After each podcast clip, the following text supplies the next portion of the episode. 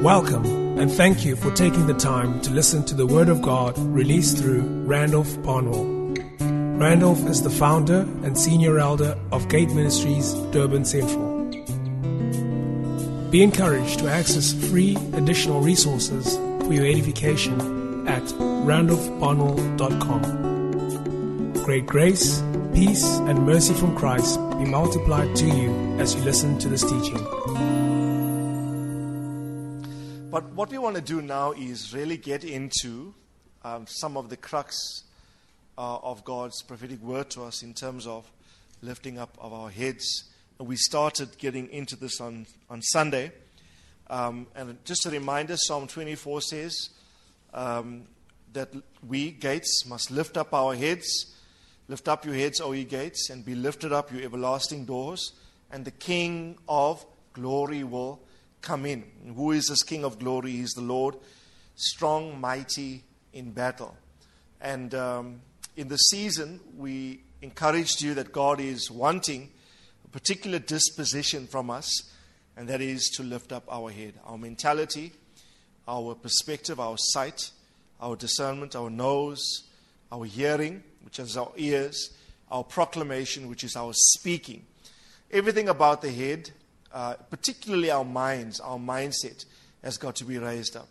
And I don't know about you, but since we started this series, um, attacks have intensified to push us to the opposite extreme. It's, it seems like in, in the moment, uh, this word was lodged into my spirit uh, two months ago.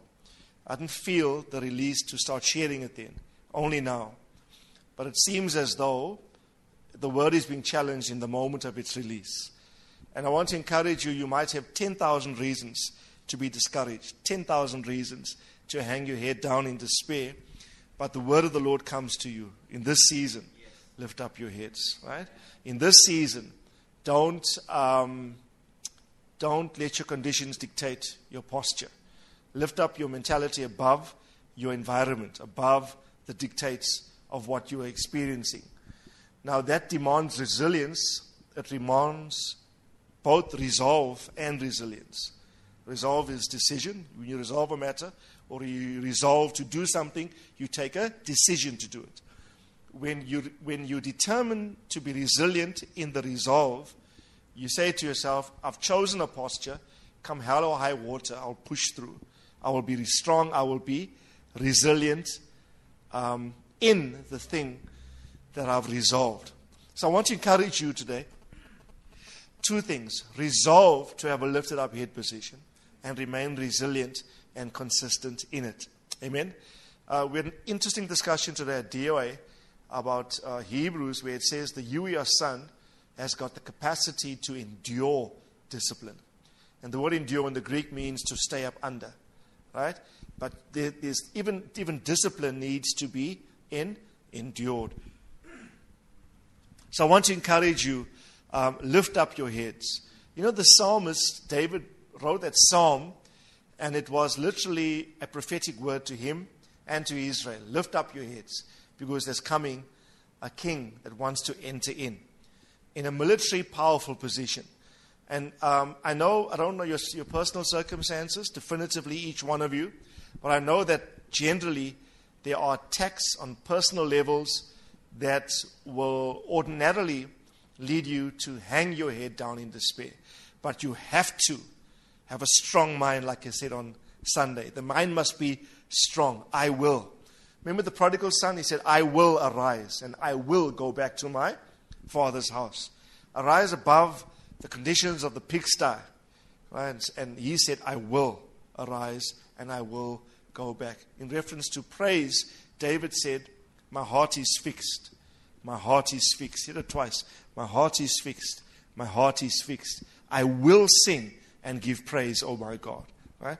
And, and you have to um, come to decision with certain matters. God looks for courage in a man, you know. And um, I want to encourage you. You know, Joshua is was told after Moses' death, be strong and be very courageous. Right? And you've got to have courage. You've got to have strength in this season. Uh, be strong in the Lord and in the power of His might. And I want to encourage you, um, strength in this particular apostolic season is your personal choice. You decide, I will be, I will be strong. Not in my own self. I'll be strong in the Lord and in the power of, of His might. Now, the joy of the Lord is your strength. So if the enemy can erode joy, he can erode the position of strength. Discouragement is designed to extract joy from a person. So the joyless Christian is a weak Christian, right? The kingdom is righteousness, peace, and joy in the Holy Ghost. Once your, we said peace is critical because once peace is established, uh, well, righteousness leads to peace and, and conversely as well. And when righteousness and peace are in place, joy is the outcome, right? And so maintain your righteousness, your rightness before God. Uh, maintain your position of peace. Say to yourself, despite what I'm going through, I will excel in the peace of God in the midst of a storm so that my joy is not eroded. Once joy is eroded, um, the kingdom cannot come because the kingdom is righteousness, peace, and, and joy in the Holy Ghost. You want kingdom power and kingdom expression. Master kingdom character. Master kingdom lifestyle. Righteousness, peace, and joy in the Holy Ghost. And so, to lift up the head, we said then, allegorically or prophetically, symbolically suggests a number of things. And on Sunday, we dealt with the first issue, which was it suggests, I'm trying to find where I am in my notes, yes, um, the ability and willingness to speak up against inaccuracy. You see something going wrong, and so you lift up your head and you address it.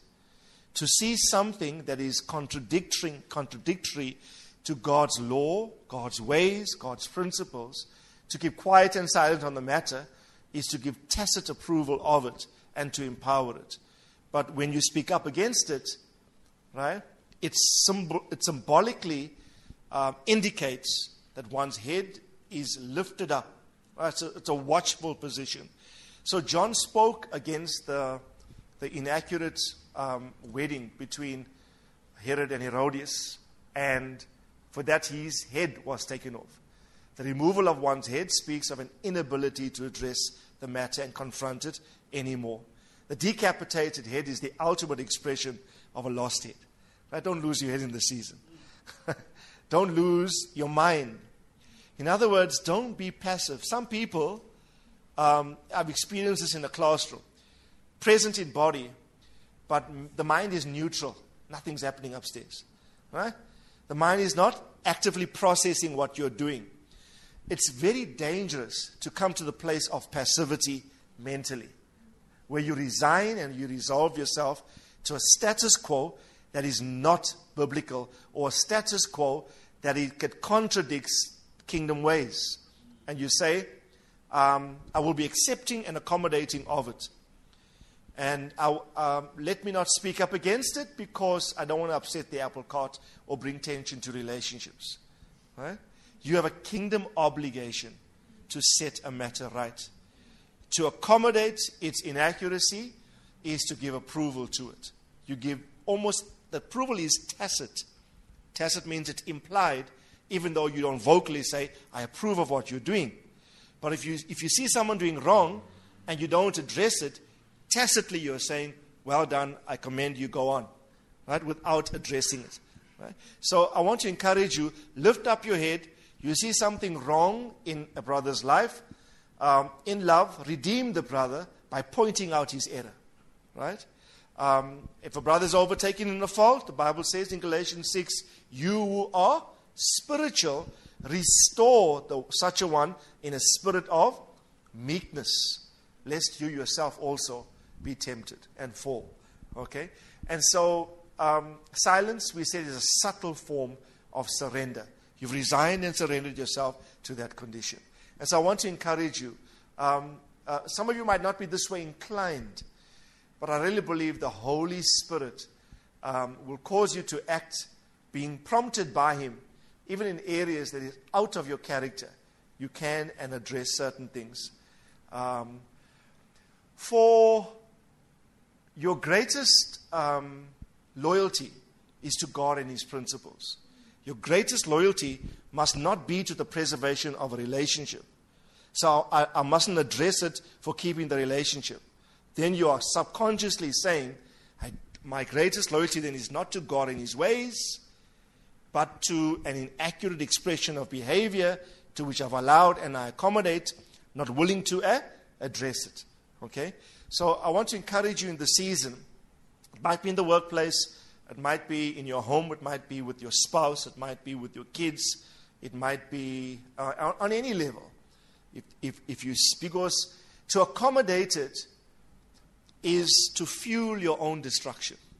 You know the thing or that trait or that characteristic has not brought us um, progress. That, that characteristic, that behavior, that mindset, that thinking, that, that mentality, whatever it is, has not brought positive benefit, right, up to this point. So then what is the use to continue to accommodate it? But to address it means redemption, and that you're going to be placed on a path uh, where possibly things will things will turn. He who, um, what does the proverb say again? Um, he who shows his brother the error of his way will save a soul from hell. One of the proverbs says that. He who shows his brother the error of his way will save a soul from hell. And so wounds, the Bible says, faithful are the wounds of a friend. If you claim friendship with someone and you see your friend going down the wrong path, what is your responsibility? Alert my friend to the error of his way.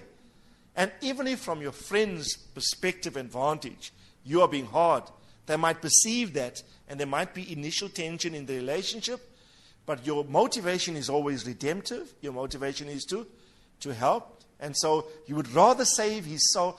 I would rather there be uh, temporarily uh, a temporary tension in relationship because I've addressed, I've shown my brother the error of his way, when at the end of the day he's saved from hell, right? Than to stand back and to see him drift into uh, carnality or, or her into carnality and me not address the way. So tell your neighbor, lift up your head. Stressing principles, where Galatians says, lift up your head. Lifting up the head in this context means the willingness and the capacity to address inaccuracy. Right? So lift up your head in that context. Then also, uh, I didn't stress that point too much on Sunday because this is the way the Spirit led the meeting. We, we stress also that it's to be filled with hope and confidence concerning God's deliverance in the day of trouble. We said Psalm three. Remember David said, many are they that are round about him. Many are they that uh, have compassed him about. And even the view of the enemy about him, God can't even help him. There's no help for him in God. But he says, but thou, O Lord, art a shield for me. You're my glory, and you are the one who lifts my head. So in a hopeless, almost certain defeat situation, the view of the enemy is, you are so... You are so done. You are so gone. God can't even help you out of this one, right? You are so gone. In other words, the, the, the, the view of your situation is hopeless from all vantage points, right? But your, your, your, your perspective, as you look up, you say, but thou, O Lord, art a shield for me, you my glory, and you are the lifter of my head. What is that? That is two things, hope and confidence in the day of trouble, right? So whenever I say to you, lift up your head, I'm saying be filled again with hope.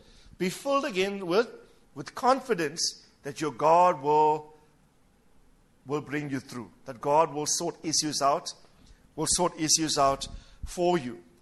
And uh, we looked specifically at a prophecy that I gave you from Hosea chapter two and verse uh, fifteen, and we said that Uh, let me read the scripture again for you.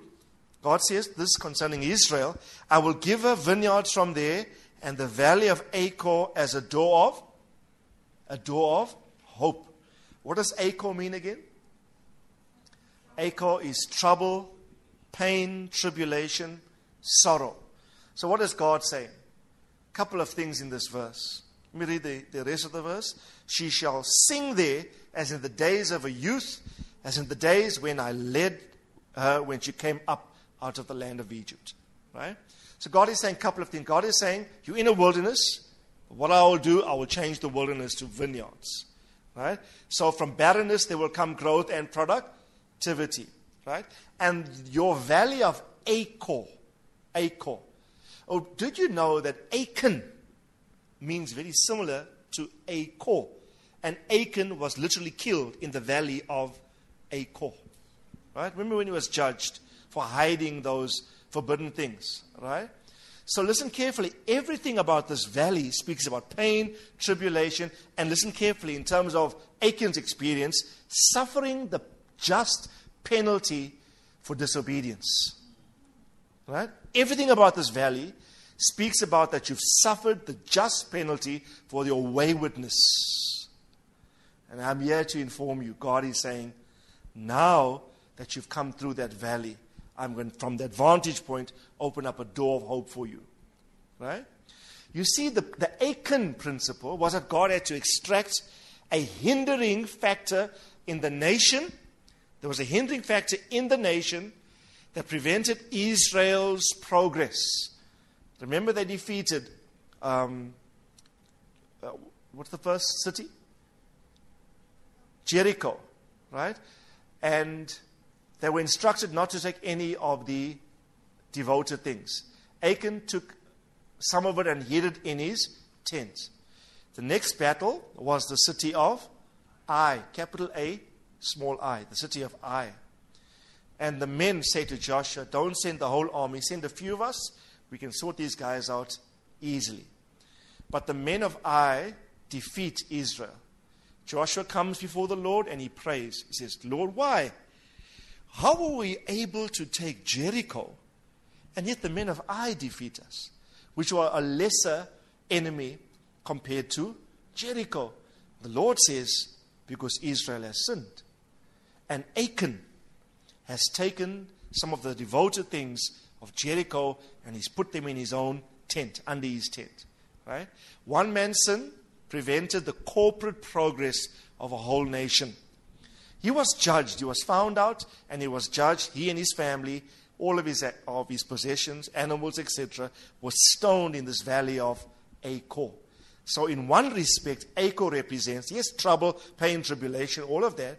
But in another respect, it also represents God's just dealings with a factor or problem by which he extracts it from the corporate community because of its power to prevent everybody from moving forward. Do you understand?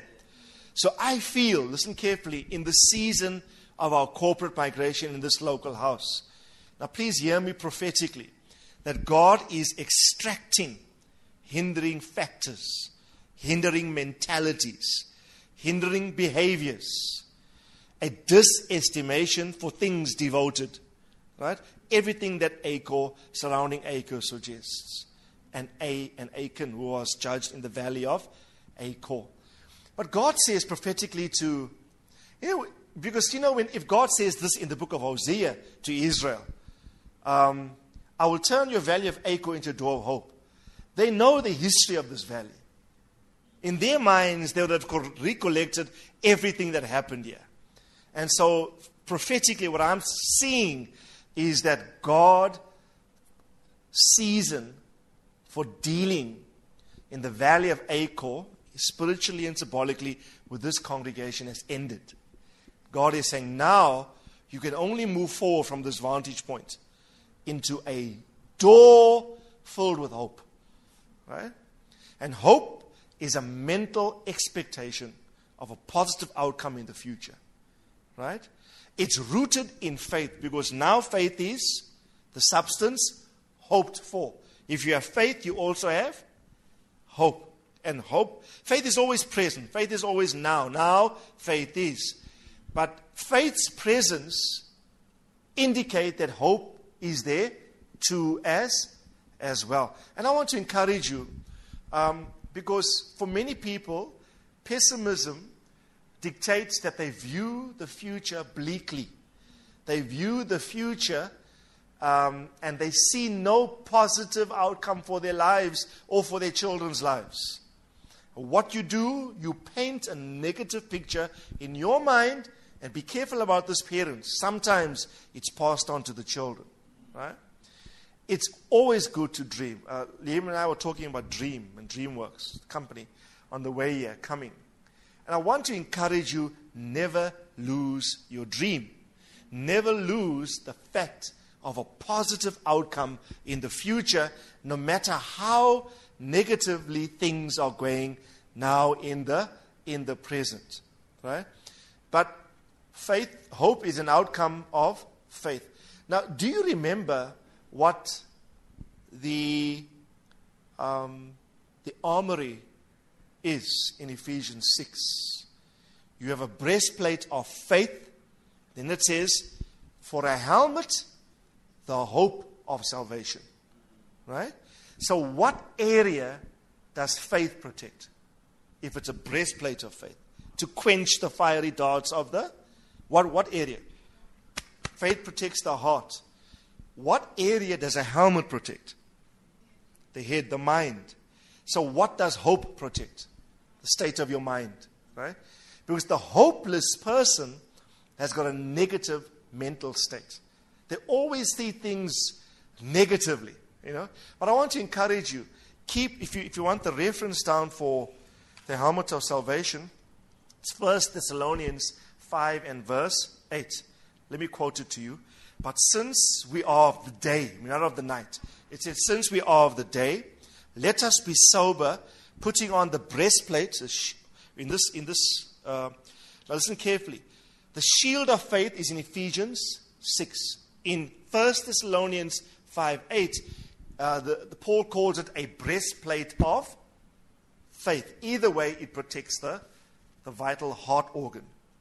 And it says, the breastplate of faith and love, and as a helmet, comma, the hope of salvation. So the hope, it always protects our our our minds. Now, I want to quote it again. And I, I feel we must get into the, the reality of this prophetic word.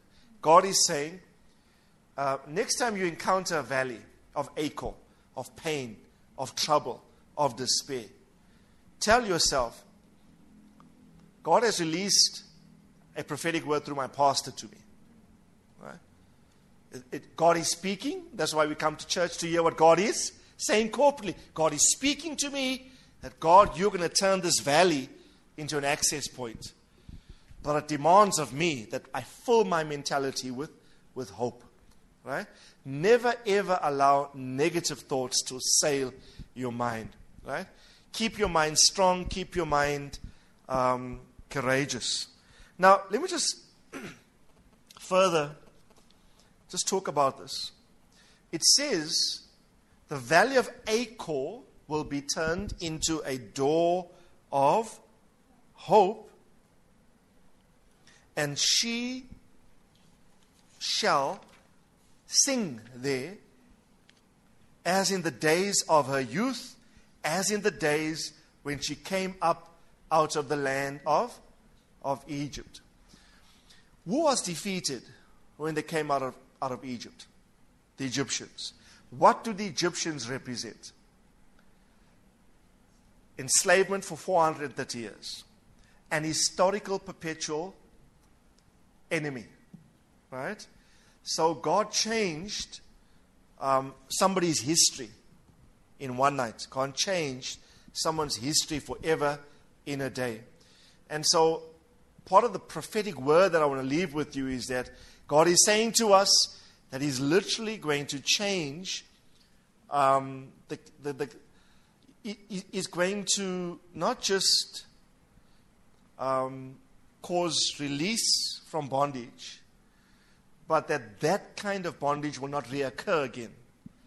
Because the Bible says the horse and the rider, if you know what horses, horses depict strength and dignity. So the strength of Egypt, the horse and the rider were drowned in the midst of the sea. Moses said to them, stand still before they crossed, and see the salvation of the Lord.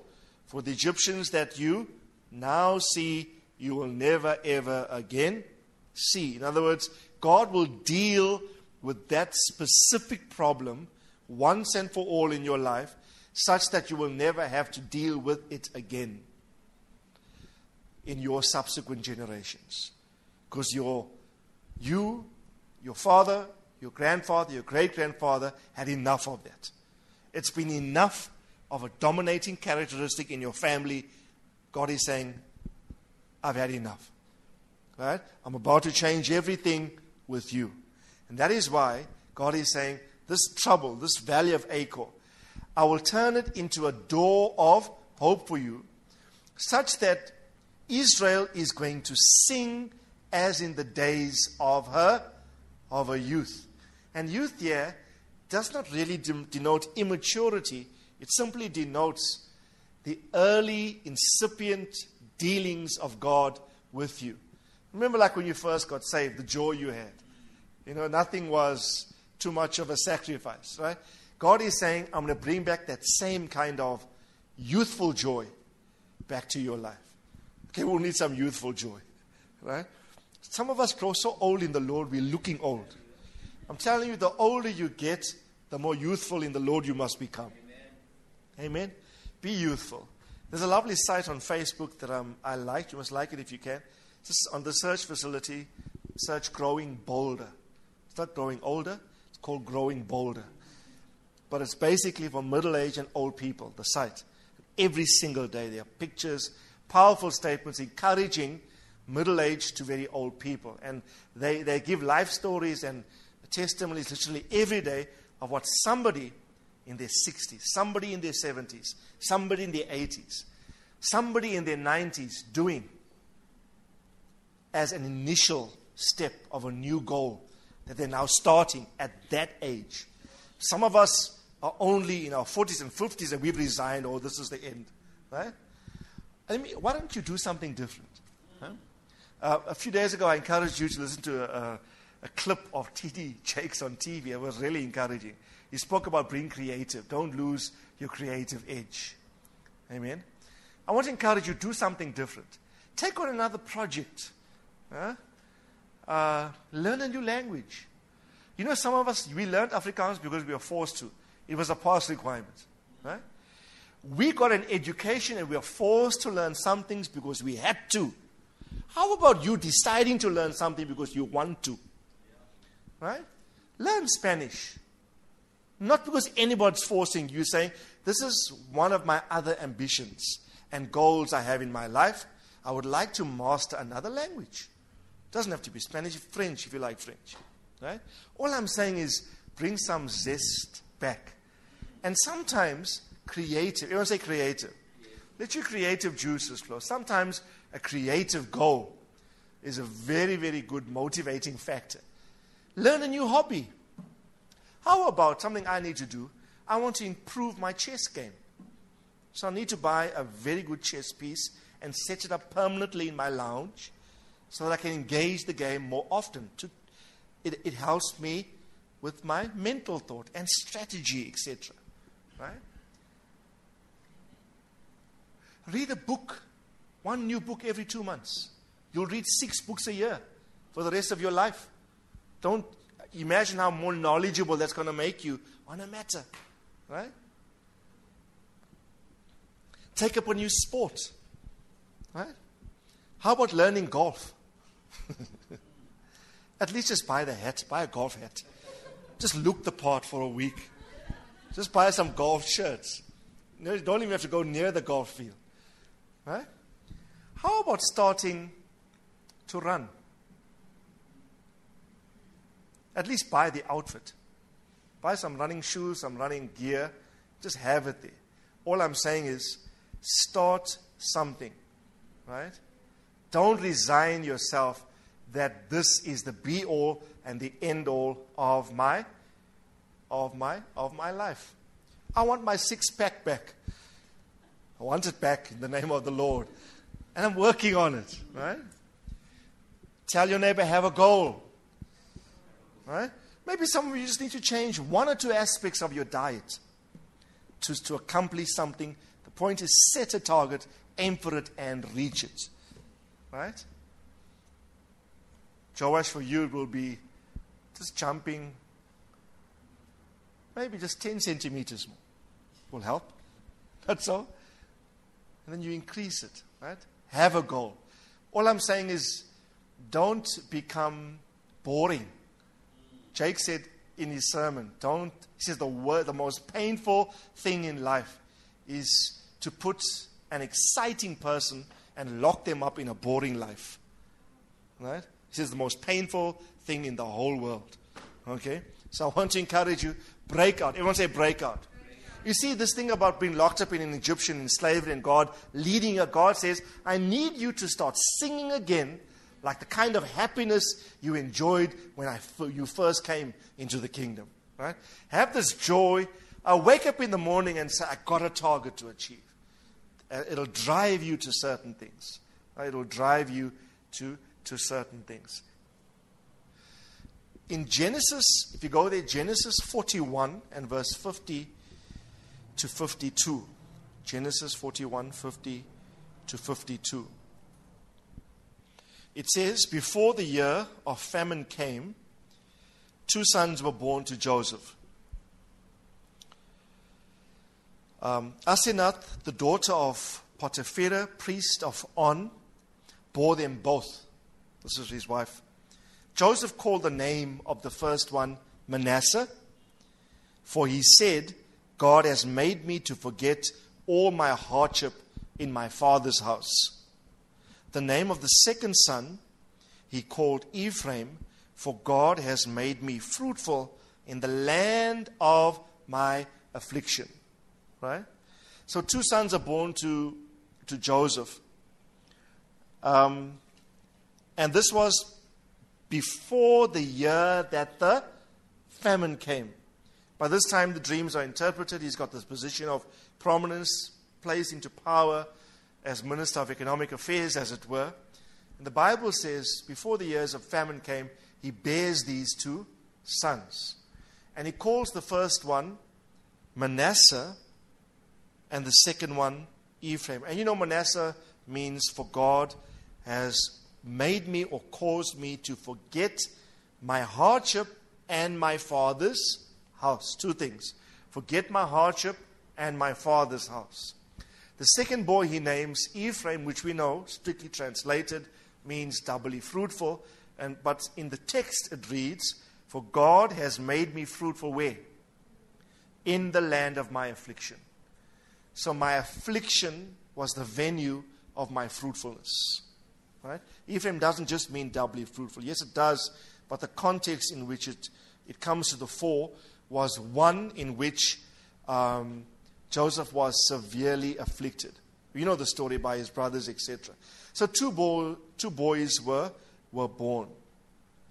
Um, one, whenever you say Manasseh, if he's calling Manasseh, Manasseh, come here. He's literally reminding himself, God has made me to forget all of my trouble. Right? Who would like that? Like to wipe out the memory of the trouble away from your your mind, right? I think we all want that, right? God has made me to forget my trouble and my father's house. Now, I like the meaning of Manasseh except for the second part. God has made me to forget my trouble and he has made me to forget my father's house. Ephraim is doubly fruitful. And the way in which, listen carefully, God causes Joseph to forget is by giving him success in the land of his affliction. Right? Being fruitful and being successful will make anybody forget the difficulty they have borne up to that point. Not so? Right? It'll make you forget the hardship. Right? Uh, when a new baby is born, the mother instantly forgets all the pain associated with the with the birth, right? But while going through the pain, you can kill the husband, right? Uh, I still, when, when Matthew was born, Renee's claws in my forearm. Literally, I bled. It was like marks here, right? And the pain. Uh, but then all is forgotten when the baby's. So God gives success. God gives success. God blesses. God gives fruitfulness, and that very thing is designed to cause you to forget. your hardship and pain. But, unfortunately, Manasseh also means, I will forget my father's house. Now, Joseph is firstborn, and he can't forget his father's house. Because in his father's house, in Jacob's house, his patriotic promises that were given to his forefather, Isaac, and his forefather, Abraham.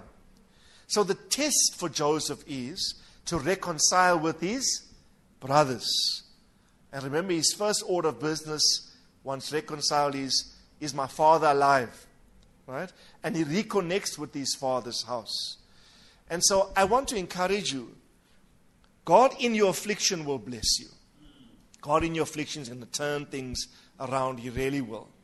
In this season, don't forget your father's house. Don't forget in your time of great success, don't forget the imperative of establishing and maintaining godly relationships. Don't let your success call you, cause you to forget your father's house. For Joseph, that was the initial intent.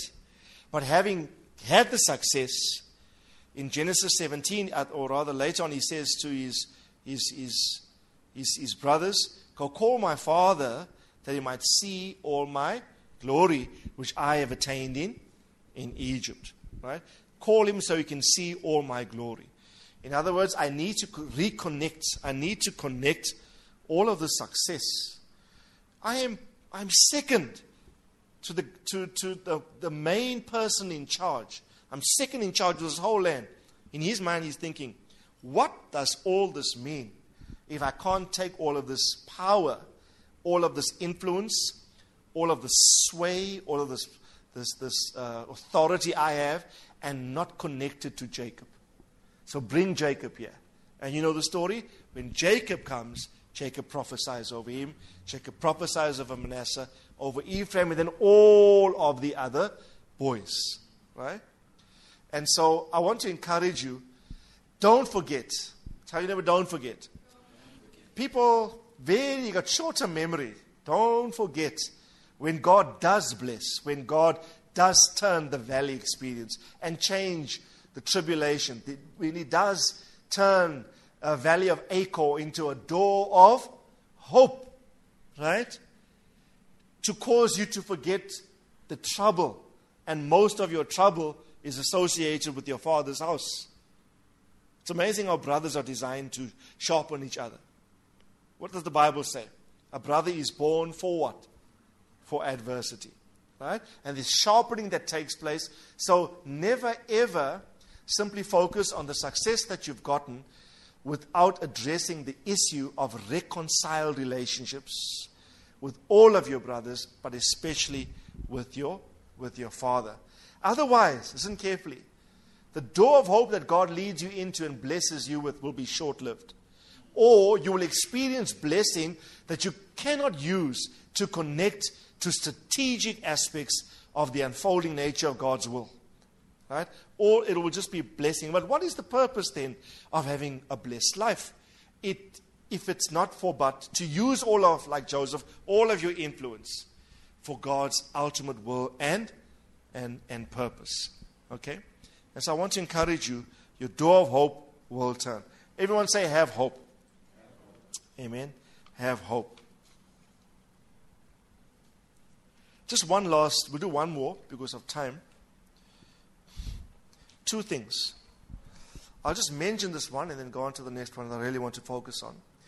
Lifting up your head is also a sign declaring one's innocence. It's a sign declaring one's innocence or divine justification. Right? So God will divinely justify you or exonerate you, clearing your name that you are innocent and not guilty in a process or in a matter. Right? And I should leave that for some of you here as a prophetic witness. Remember, this word is a prophetic word. So I'm saying things as a prophetic witness to you. When I mentioned this in, in Cape Town, and I prophesied over Reggie, who was one of the elders there, I just mentioned this point. And little did I know, and I was talking, and I just, you're sitting on the side of the, I just said, Reg, this is for you. Um, and, and I said, um, that wanting to falsely accuse you in your workplace, et cetera, et cetera. Can't remember the details of the prophecy, but little did I know that the next day he was up for a tribunal hearing. Um, he's got a strategic position in city management in the in the city of Cape Town, right? And there was this attack against him personally. I just heard last week uh, through Matthew that he was exonerated, cleared of all charges. So I didn't know this. So while I was prophesying, I saw him break down and et cetera, et cetera. I said, be full with hope. God will clear your name, da, da, da, da, da. And this happened last week. And I'm saying you might not be presently be going through something where people are attacking you. But I want to take this, lodge and install this as a prophetic word within you, that no weapon formed against you will, will prosper. Right?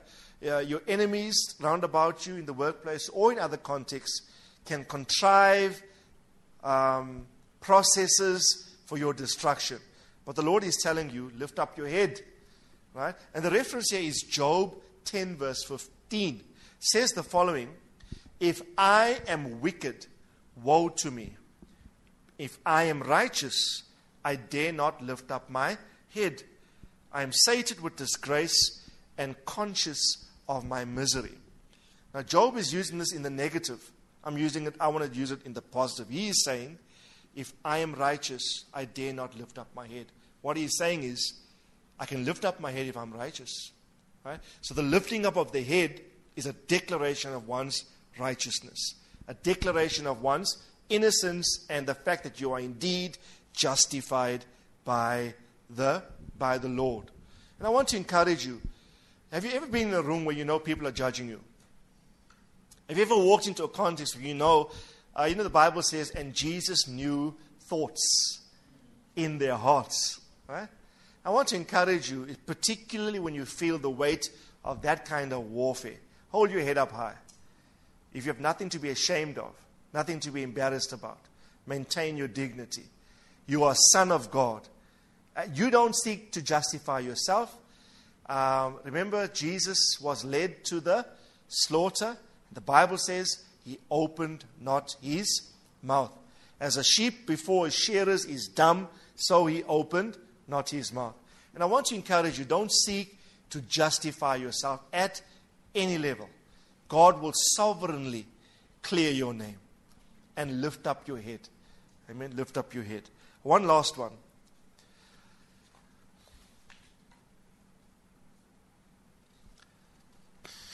Lifting up the, of the head is the most violent form of self-assertion. When you assert yourself, scripturally, biblically, one lifted up the head to assert, right? To assert themselves. It also alludes to an intention to war or to make war, right? So nations, you'll read some verses of scripture that indicate, and one nation lifted up its head, right? It's an intention to fight. So you flex your muscles. You're lifting up your head. It's an assertion, self-assertion.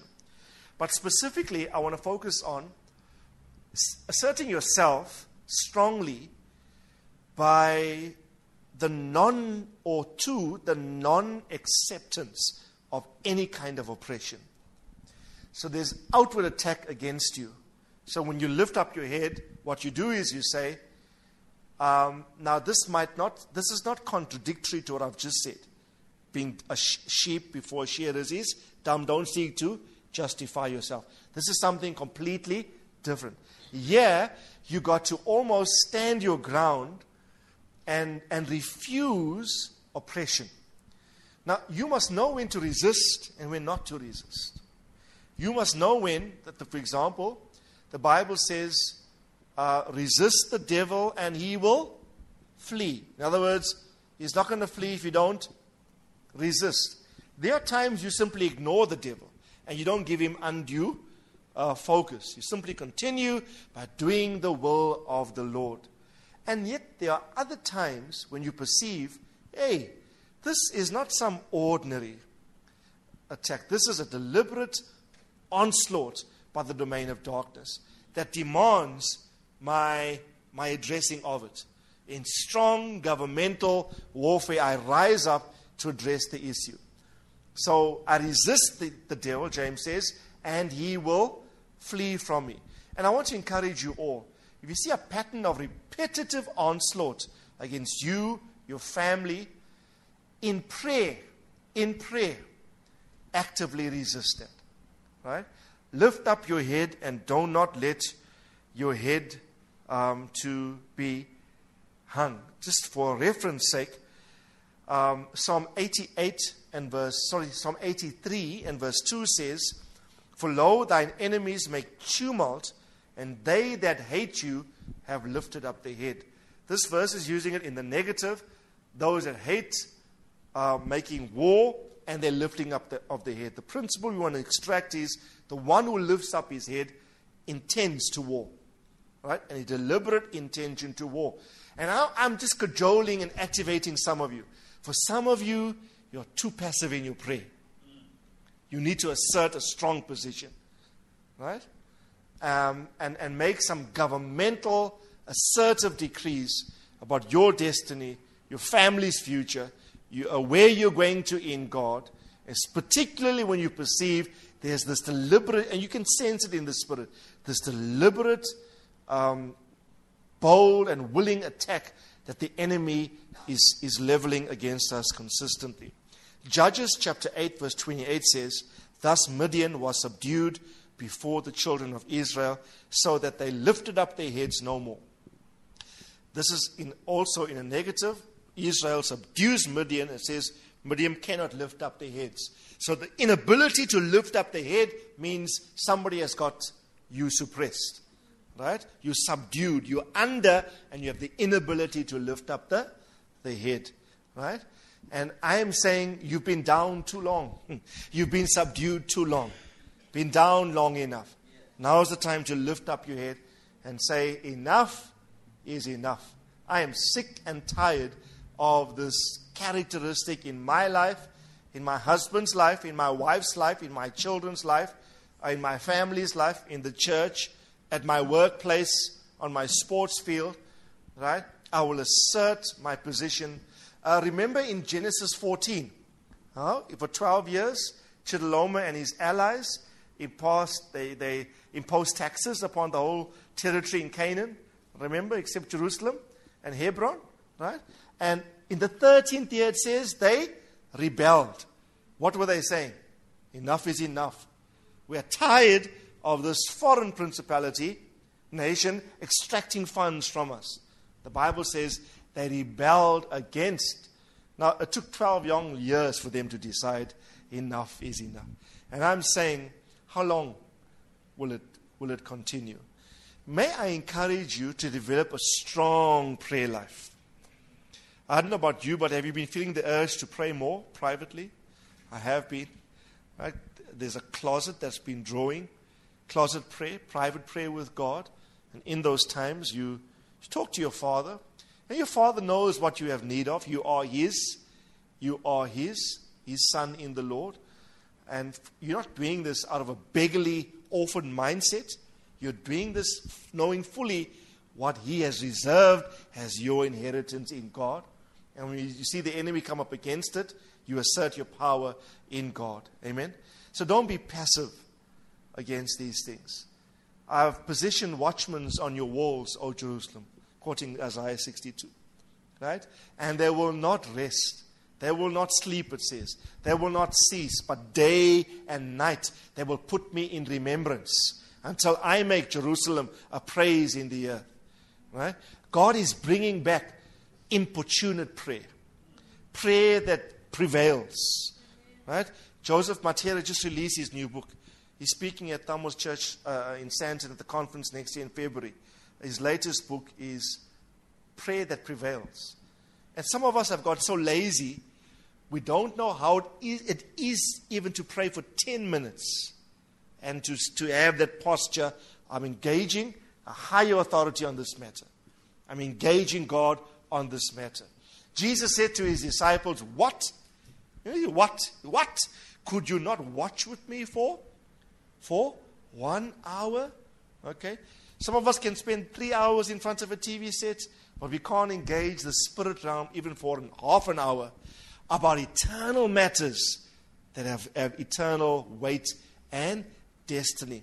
May I encourage you, don't be passive. Develop propensity in the right areas. I love weight training. I love going to the gym. And I've had a little bit of an absence now because of um, ministry-related activities that just demanded lots of time. So I didn't find the time to go. So I went back just this week. And you know how painful it is? Right now my back is really, every twist and turn I make, it's, it's saying, ah, I know, it's talking to me. Right? Right? Um, but I've seen that when I'm consistent with regularity, strength grows, right? Um, fitness increase. On a cardiovascular level, even on a strength level, you feel better. First the natural, then the spiritual. What is true in the natural is far more truer in the spiritual, right? Um, um, If I'm diligent with my workouts, I will reap certain results. Don't tell me if you devote time to spiritual activity like prayer, but you do it consistently and daily, you cannot tell me you're not going to reap certain benefits. You can't tell me after doing that for one year. I'm, I'm not stressing works, please. I'm not saying do your bit and try and coerce God to get it. We're not a works-cultured people. But I, I'm just sensing in the body of Christ generally, there's almost like a lull with these things. Things in which we were strong at in one season, we've now become, become lazy in. Right? And it's, it's, it maybe it's, it's a sad reality of how the church has become so revelationally that it's made us lazy. Right? There are certain things you still have to be strong in. You still have to fast. You still have to pray. You still have to have your quiet time with the Lord. You have to engage in these things, right? What does Paul say after at the end of the day? He said, bodily exercise profits what? Little, but. There's a but in that verse. But godliness is profitable for all things, having the benefit of both uh, advantages in this life and in the life to come. So where is, you know, uh, because I go to the gym often, I look at people and how devoted some, some guys are. Some guys, it's their second home there. They live there. They only visit the other home, the real home. Right? You know, and I'm looking at, uh, the thought crossed my mind in the week. I was looking at this one guy and pumping away, and he, I could see, I know him, because I see him often, regular, focused, training. You can see his diet's all in place. And I'm saying, bro, what if next week you die? This, all this muscle on you is going to turn to dust. And from dust you came, and to dust you will, to dust you will return. Now, I'm not saying what he's doing is wrong, right? Because I do it. I'm also in the gym there with him. I'm also training. All I'm saying is um, that if, if that is an idol, if that is a idolatrous position in one's life, if you're not giving attention to the eternal things that really matter, then your life is unbalanced. Amen. So may I encourage you, find time to assert yourself. Do not accept oppression at at any level. Do not accept it at, at any level. Lift up your head. Do not be subdued. And, and do not just say, I'm accepting of this, my lot in life. Right? Where the enemy comes against you, the Bible says he will flee from you. He comes in one way, but he will flee from you several ways. Flee from you several ways. And uh, the song I want to sing on Sunday from Morris Chapel, which I sent to the church, it's called I Will Restore. And um, the first verse goes, what was lost in battle, what was taken unlawful, when the enemy planted his seed, where your health is ailing and your strength is failing, I will restore to you all of this and more. And the chorus goes, I will restore, I will restore, I will restore all of this and more. And I really believe for our church, God is in a restorative disposition. He's saying, I want to give you back what was lost. I want to give you back. That is the prophetic word to us. But we must cooperate with that, with, with that intention of the Lord. So I want to encourage you, posture yourself for great restoration. I will speak to the kinds of restoration that God has in store for us on Sunday. All from, just from lift up your heads. I was blessed by the thought that, uh, I think Sean or somebody said, sh- uh, shared on the group, Psalm one twenty-one, I will lift up my eyes, where? To the hills from whence cometh my help. My help comes from the Lord, the maker of heaven and earth. He will not suffer thy foot to be moved. He who keeps Israel neither slumbers nor sleeps. So I want to encourage you. The Lord is your keeper. The Lord is your shade on your, your, your right hand. A thousand will fall beside you. Ten thousand at your right hand.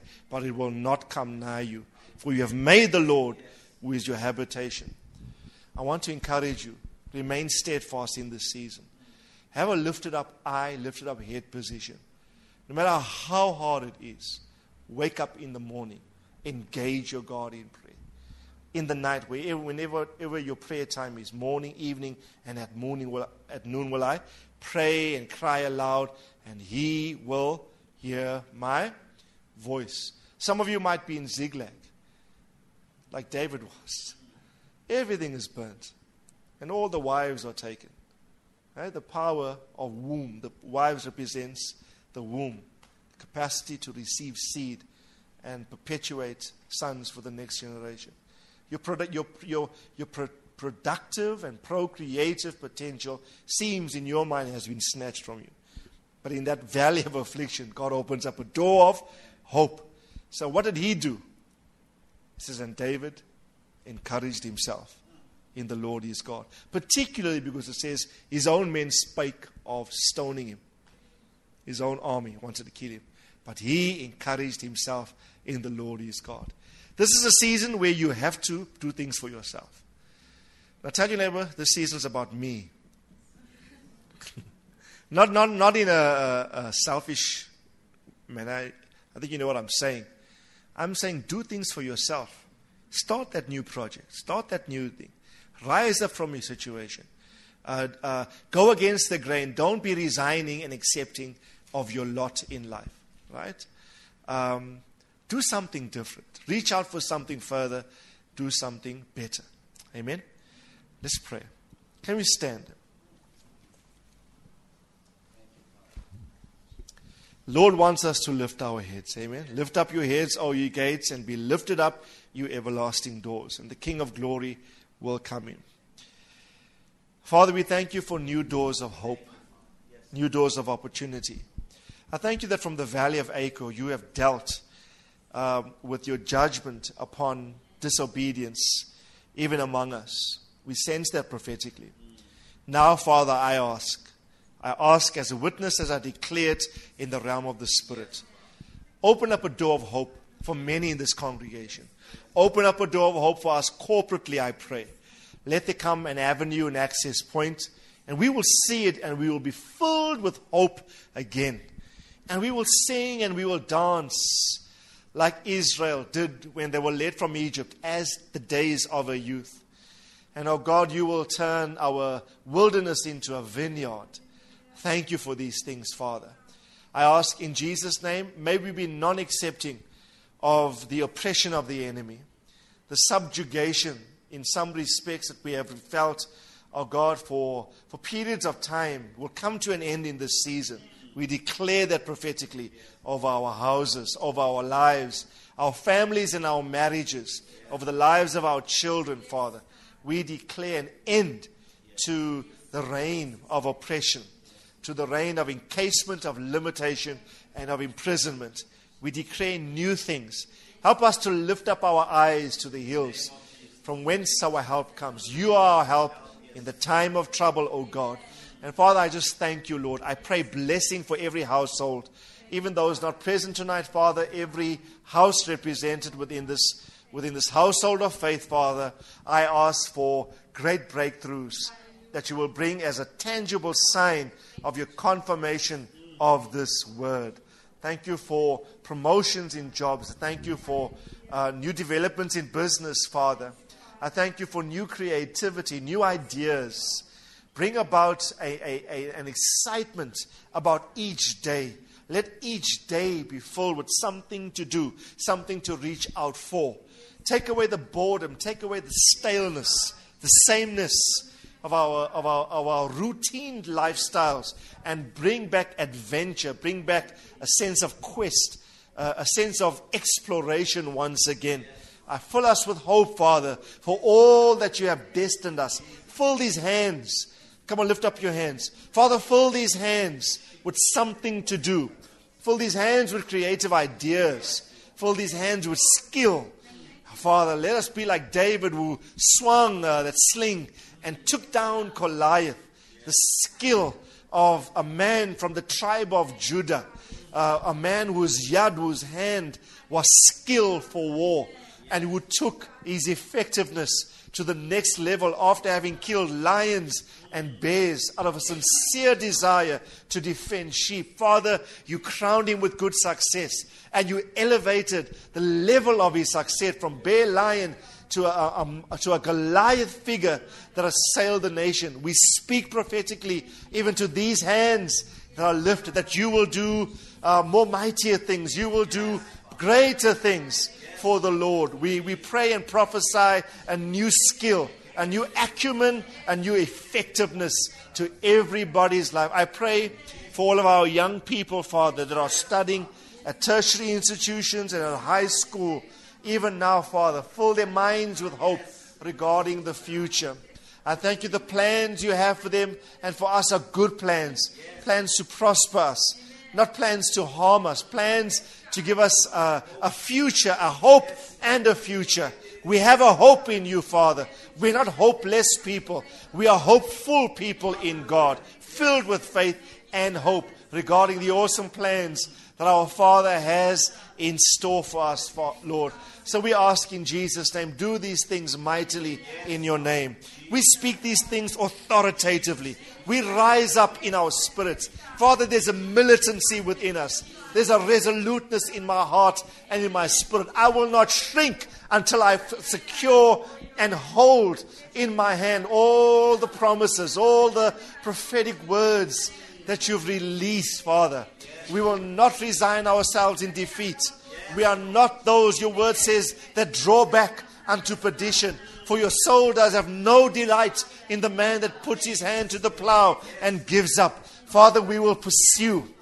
We will finish. And we will finish strong in your name, Father. We refuse to relent. We refuse to be passive. Father, we refuse to be accepting of things and a quality of lifestyle that is none of your making. We ask, oh God, forgive us in those areas where we have sinned. Forgive us in those areas where we have become the cause and the reason for many things that assail our lives presently. I sense, oh God, you have called us to this valley of Achor, but that you have sovereignly dealt, uh, meted out your kind and gracious dealings with us. And now, Father, we prophesy a door of hope. I pray hope, hope, hope. Fill us with hope. Fill us with a mental attitude of expectancy regarding our future in you. We refuse to be pessimistic. We refuse to be negative. We will depict mentally all that you are. Fill our minds with hope. We put on the helmet of salvation as our hope. We put it on, Father, the shield of faith, the breastplate of faith and love, the shield of faith as well, Father. We will erect it against all the fiery darts of the evil one. Thank you for this in Jesus' name. Amen and amen. Amen.